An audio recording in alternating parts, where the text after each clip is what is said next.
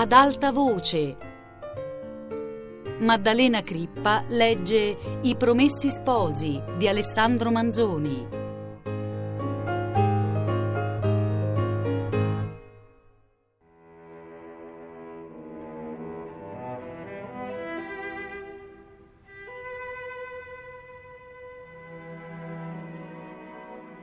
Nella strada chiamata la Corsia dei Servi c'era e c'è tuttavia un forno che conserva lo stesso nome, nome che in toscano viene a dire il forno delle grucce e in milanese è composto di parole così eteroclite, così bisbetiche, così salvatiche che l'alfabeto della lingua non ha i segni per indicarne il suono.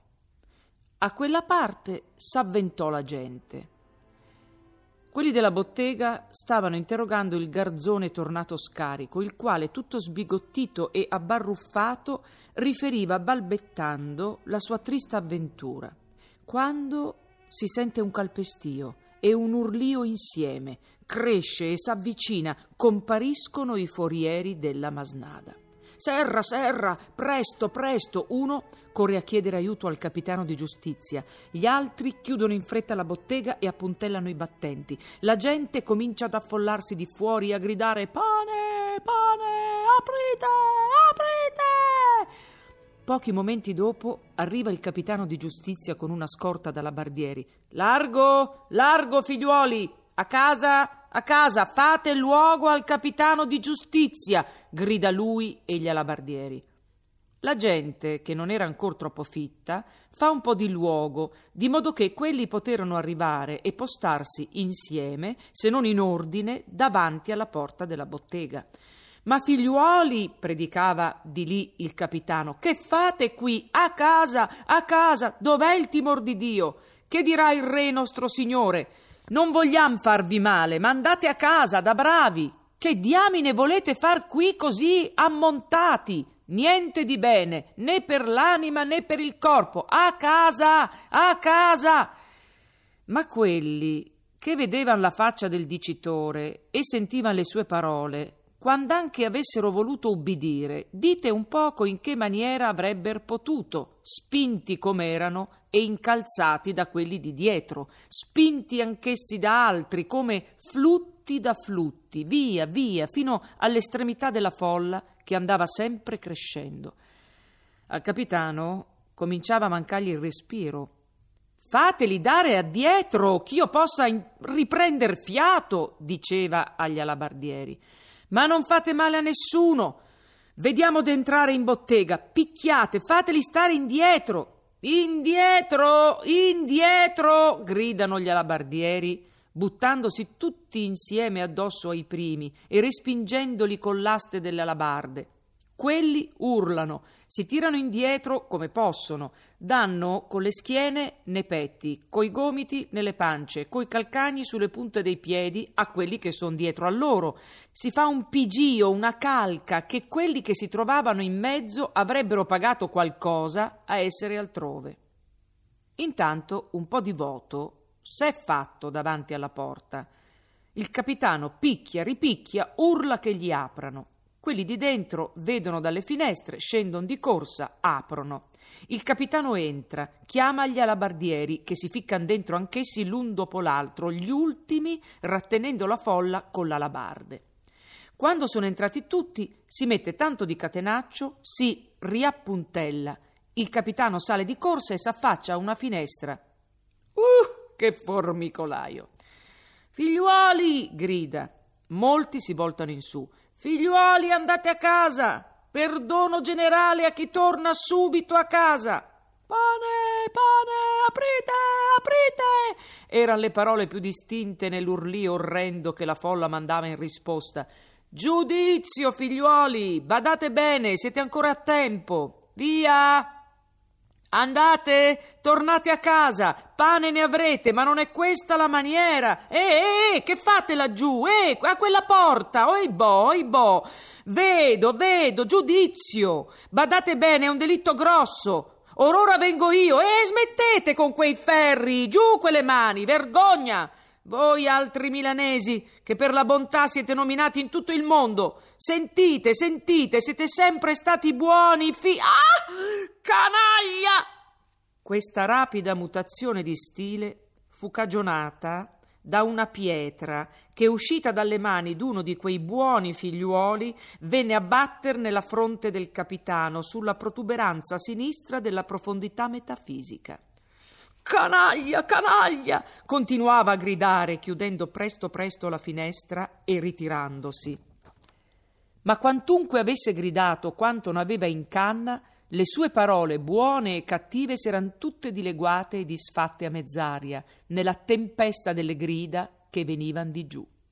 Quello poi che diceva di vedere era un gran lavorare di pietre, di ferri che si faceva alla porta per sfondarla e alle finestre per svellere le inferiate, e già l'opera era molto avanzata.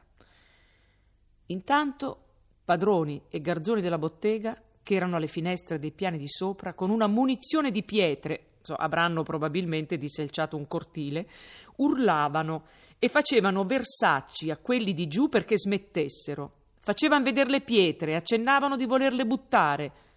Visto che era tempo perso, cominciarono a buttarle davvero. Neppur una ne cadeva in fallo, giacché la calca era tale che un granello di miglio, come si suol dire, non sarebbe andato in terra. Ah, birboni, ah, furfantoni, è questo il pane che date alla povera gente? Ai, ahimè, oi, oi, ora, ora, surlava di giù. Più d'uno fu conciato male. Due ragazzi vi rimasero morti. Il furore accrebbe le forze della moltitudine. La porta fu sfondata, le inferiate svelte e il torrente penetrò per tutti i varchi. Quelli di dentro, Vedendo la mala parata, scapparono in soffitta. Il capitano, gli alabardieri e alcuni della casa stettero lì rannicchiati nei cantucci. Altri, uscendo per gli abbaini, andavano su pei tetti come i gatti. La vista della preda fece dimenticare ai vincitori i disegni di vendette sanguinose. Si slanciarono ai cassoni. Il pane è messo a ruba. Qualcheduno invece corre al banco, butta giù la serratura, agguanta le ciotole, piglia manate in tasca ed esce carico di quattrini, per tornare poi a rubar pane, se ne rimarrà. La folla si sparge nei magazzini, mettono mano ai sacchi, li strascicano, li rovesciano, chi se ne caccia uno tra le gambe, gli scioglie la bocca e per ridurlo a un carico da potersi portare butta via una parte della farina. Chi gridando aspetta, aspetta, si china a parare il grembiule, un fazzoletto, il cappello per ricevere quella grazia di Dio. Uno corre a una madia e prende un pezzo di pasta che s'allunga e gli scappa da ogni parte. Un altro che ha conquistato un burattello lo porta per aria. Chi va? chi viene, uomini, donne, fanciulli, spinte, rispinte, urli. È un bianco polverio che per tutto si posa, per tutto si solleva e tutto vela e annebbia. Di fuori una calca composta di due processioni opposte che si rompono e si intralciano a vicenda, di chi esce con la preda e di chi vuole entrare a farne.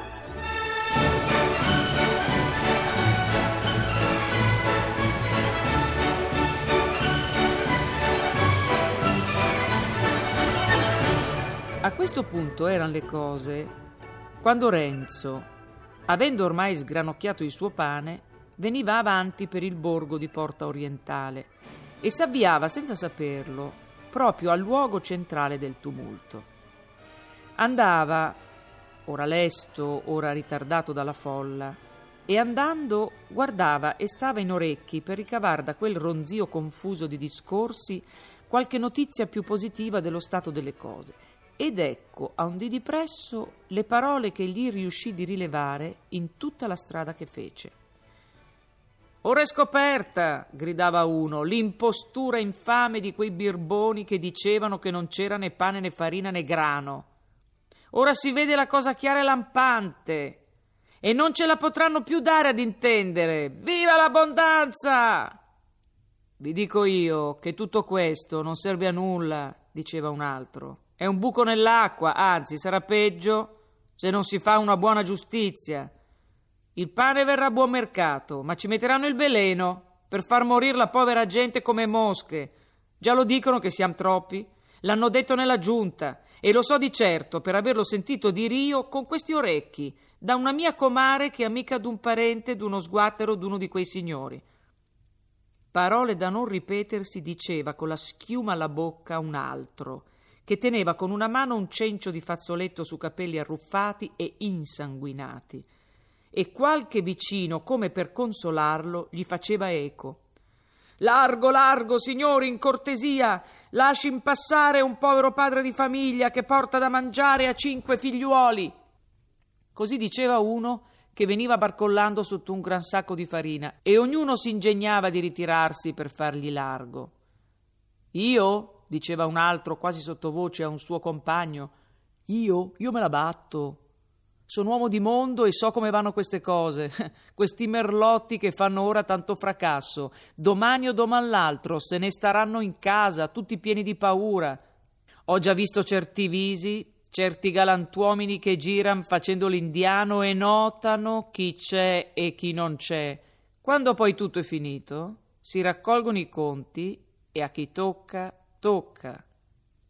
Quello che protegge i fornai, gridava una voce sonora che attirò l'attenzione di Renzo, è il vicario di provvisione. Sono tutti birboni, diceva un vicino. Sì, ma il capo è lui, replicava il primo.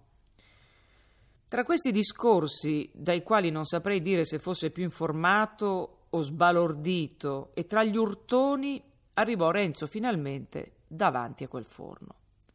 La gente era già molto diradata, di modo che poté contemplare il brutto e recente soqquadro.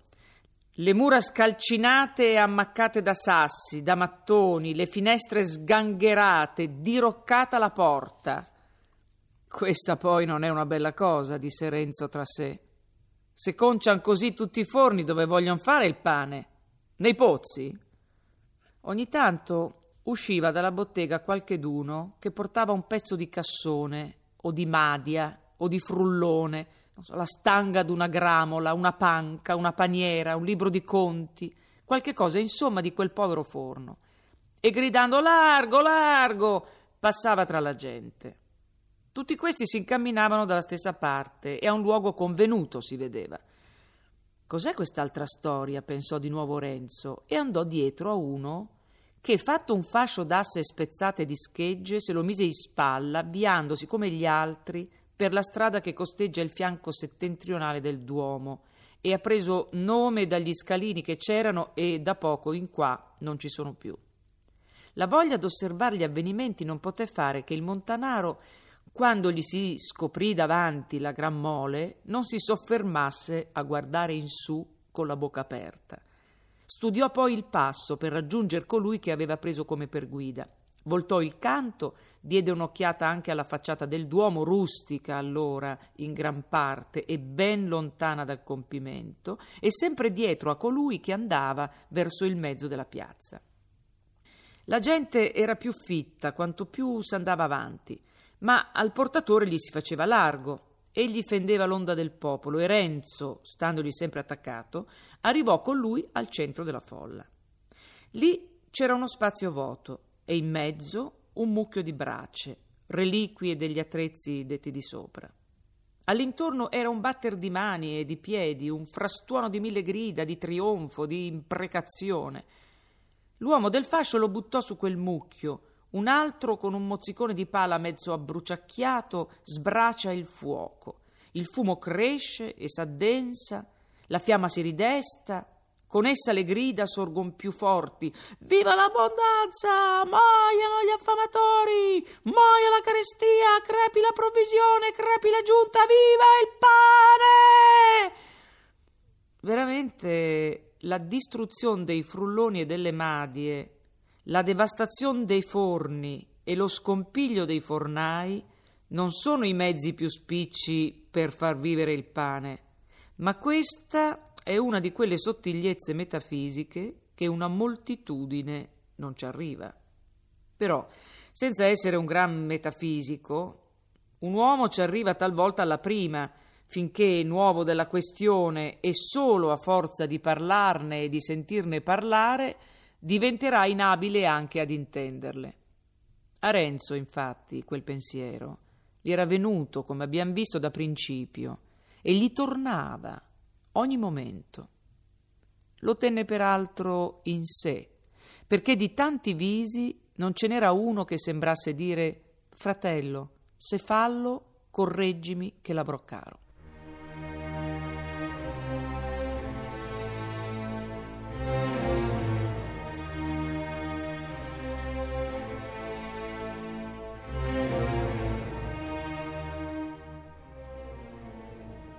Già era di nuovo finita la fiamma, non si vedeva più venir nessuno con altra materia e la gente cominciava ad annoiarsi.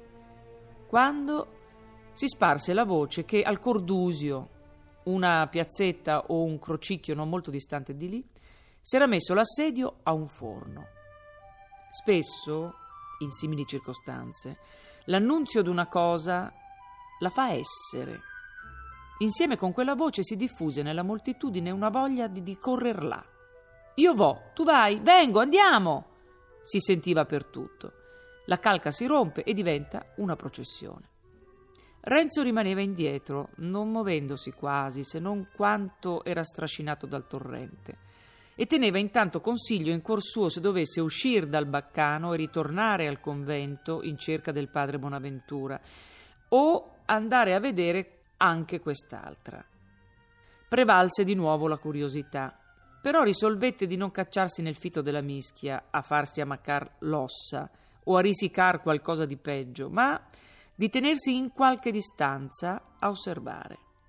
E trovandosi già un poco a largo, si levò di tasca il secondo pane e attaccandoci un morso s'avviò alla coda dell'esercito tumultuoso. Dalla piazza dei mercanti la marmaglia insaccò per quell'altr'arco nella via dei fustagnai e di lì si sparpagliò nel Cordusio. Ognuno, al primo sboccarvi, guardava subito verso il forno che era stato indicato. Ma invece della moltitudine d'amici che si aspettavano di trovar lì già al lavoro, videro soltanto alcuni starsene come esitando a qualche distanza della bottega la quale era chiusa e alle finestre gente armata in atto di star pronti a difendersi. A quella vista chi si meravigliava, chi s'agrava, chi rideva, chi si voltava per informare quelli che arrivavano via via, chi si fermava, chi voleva tornare indietro, chi diceva avanti, avanti. C'era un incalzare e un rattenere come un ristagno, una titubazione, un ronzio confuso di contrasti e di consulte. In questa scoppiò in mezzo alla folla una maledetta voce. C'è qui, vicino, la casa del vicario di provvisione. Andiamo a far giustizia e a dare il sacco. Parve il rammentarsi comune d'un concerto preso piuttosto che l'accettazione di una proposta. Dal vicario! Dal vicario! È il solo grido che si possa sentire. La turba si muove, tutta insieme, verso la strada dov'era la casa nominata in un così cattivo punto.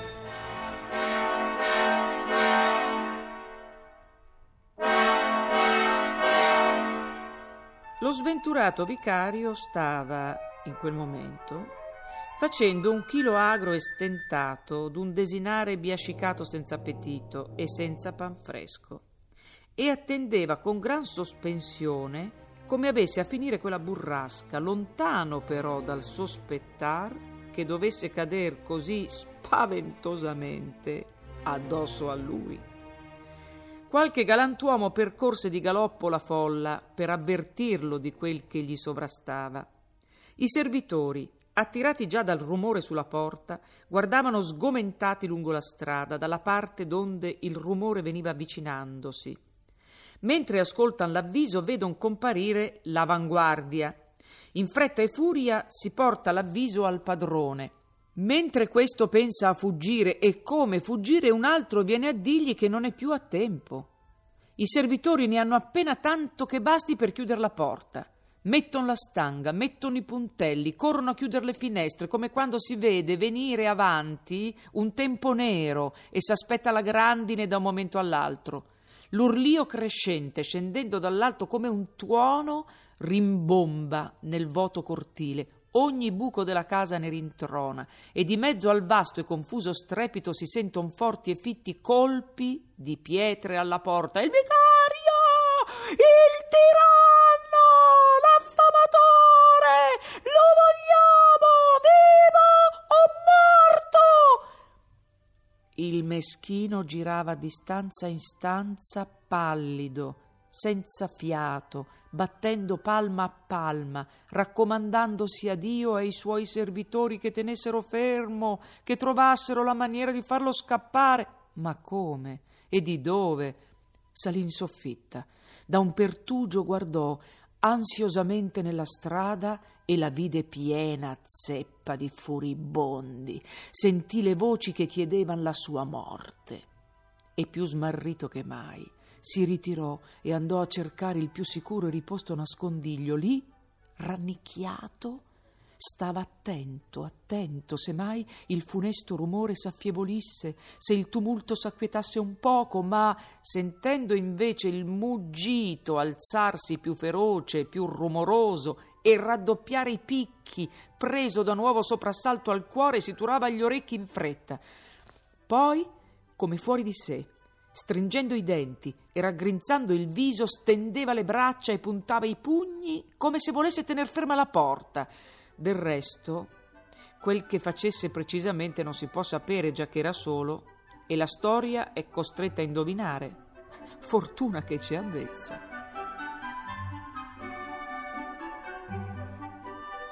Renzo questa volta si trovava nel forte del tumulto non già portatovi dalla piena, ma cacciatovisi deliberatamente. A quella prima proposta di sangue aveva sentito il suo rimescolarsi tutto, in quanto al saccheggio non avrebbe saputo dire se fosse bene o male in quel caso, ma l'idea dell'omicidio gli cagionò un orrore pretto e immediato. E quantunque per quella funesta docilità degli animi appassionati, all'affermare appassionato di molti, fosse persuasissimo che il vicario era la cagion principale della fame, il nemico dei poveri, pure avendo al primo muoversi della turba sentita a caso qualche parola che indicava la volontà di fare ogni sforzo per salvarlo, s'era subito proposto d'aiutare anche lui un'opera tale e con questa intenzione s'era cacciato quasi fino a quella porta che veniva travagliata in cento modi. Chi con ciottoli picchiava su chiodi della serratura per insconficcarla, altri con pali e scarpelli e martelli cercavano di lavorar più di regola, altri poi con pietre, con coltelli spuntati, con chiodi, con bastoni, con l'unghie, non avendo altro, scalcinavano e sgretolavano il muro e si ingegnavano di levare i mattoni e fare una breccia. Quelli che non potevano aiutare facevano coraggio con gli urli, ma nello stesso tempo con lo star lì a pigiare impicciavano di più il lavoro già impicciato dalla gara disordinata dei lavoranti giacché, per grazia del cielo, accade talvolta anche nel male quella cosa troppo frequente nel bene, che i fautori più ardenti divengano un impedimento. I magistrati, che ebbero i primi l'avviso di quel che accadeva, spedirono subito a chieder soccorso al comandante del castello, che allora si diceva di Porta Giovia, il quale mandò alcuni soldati. Ma tra l'avviso e l'ordine e il radunarsi e il mettersi in cammino e il cammino essi arrivarono che la casa era già cinta di vasto assedio e fecero alto lontano da quella, all'estremità della folla. L'ufficiale che li comandava non sapeva che partito prendere. Lì non era altro che una, lasciatemi dire, accozzaglia di gente varia d'età e di sesso che stava a vedere. Alle intimidazioni che gli venivano fatte di sbandarsi e di dar luogo, rispondevano con un cupo e lungo mormorio. Nessuno si muoveva. L'irresolutezza del comandante e l'immobilità dei soldati parve a dritto a torto paura.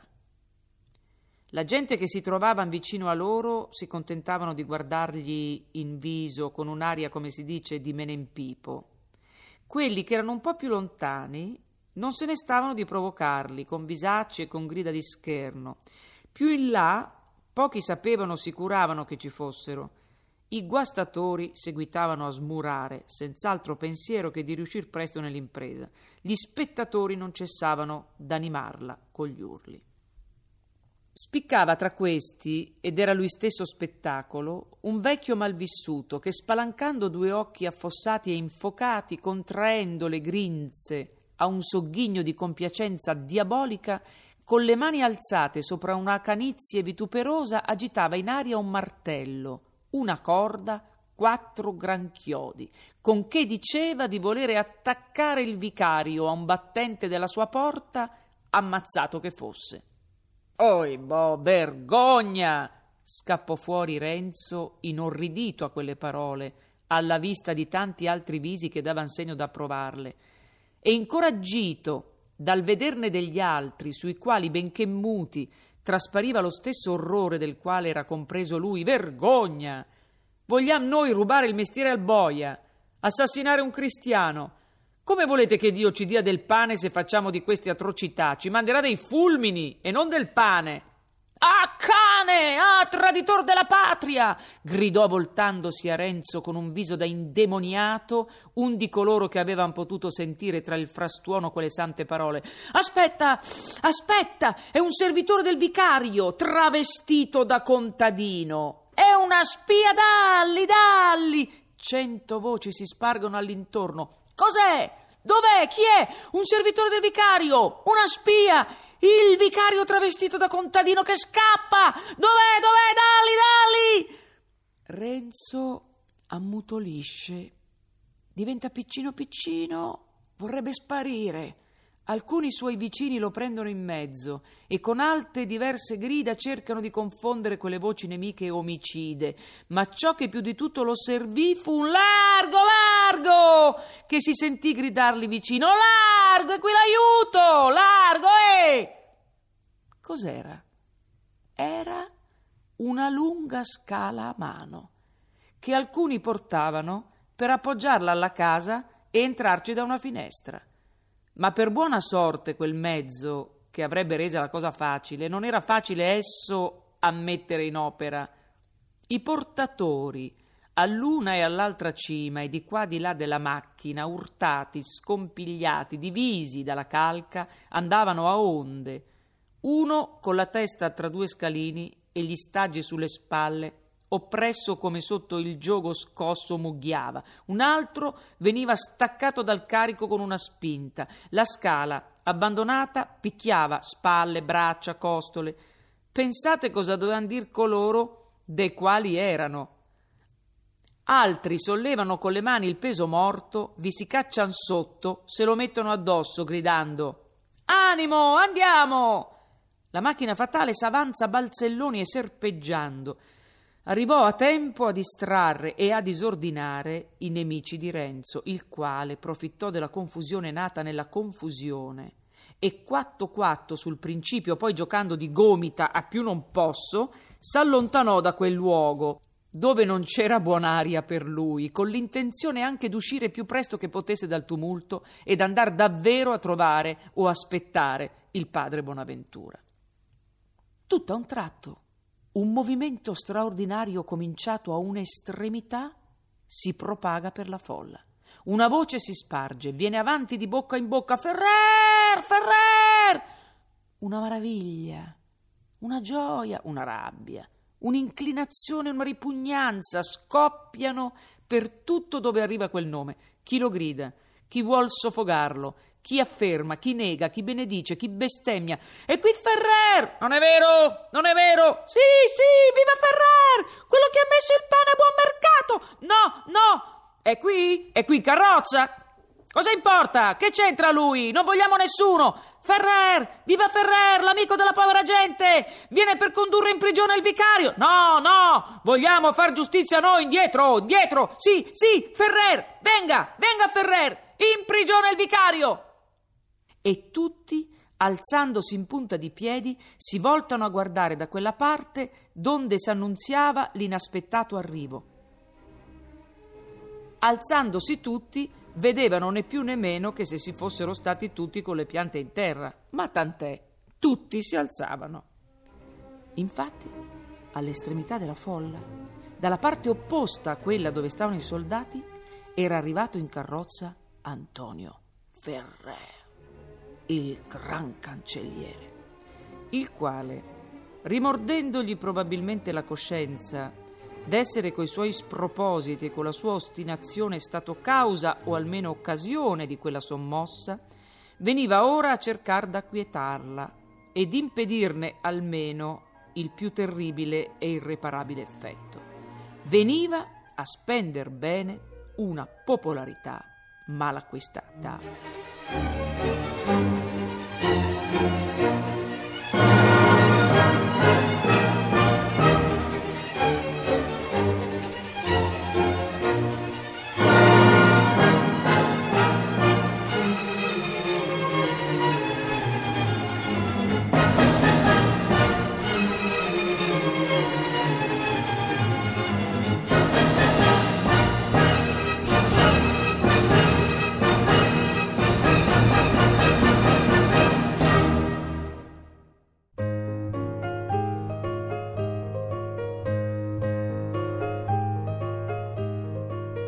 Maddalena Crippa ha letto I Promessi Sposi di Alessandro Manzoni.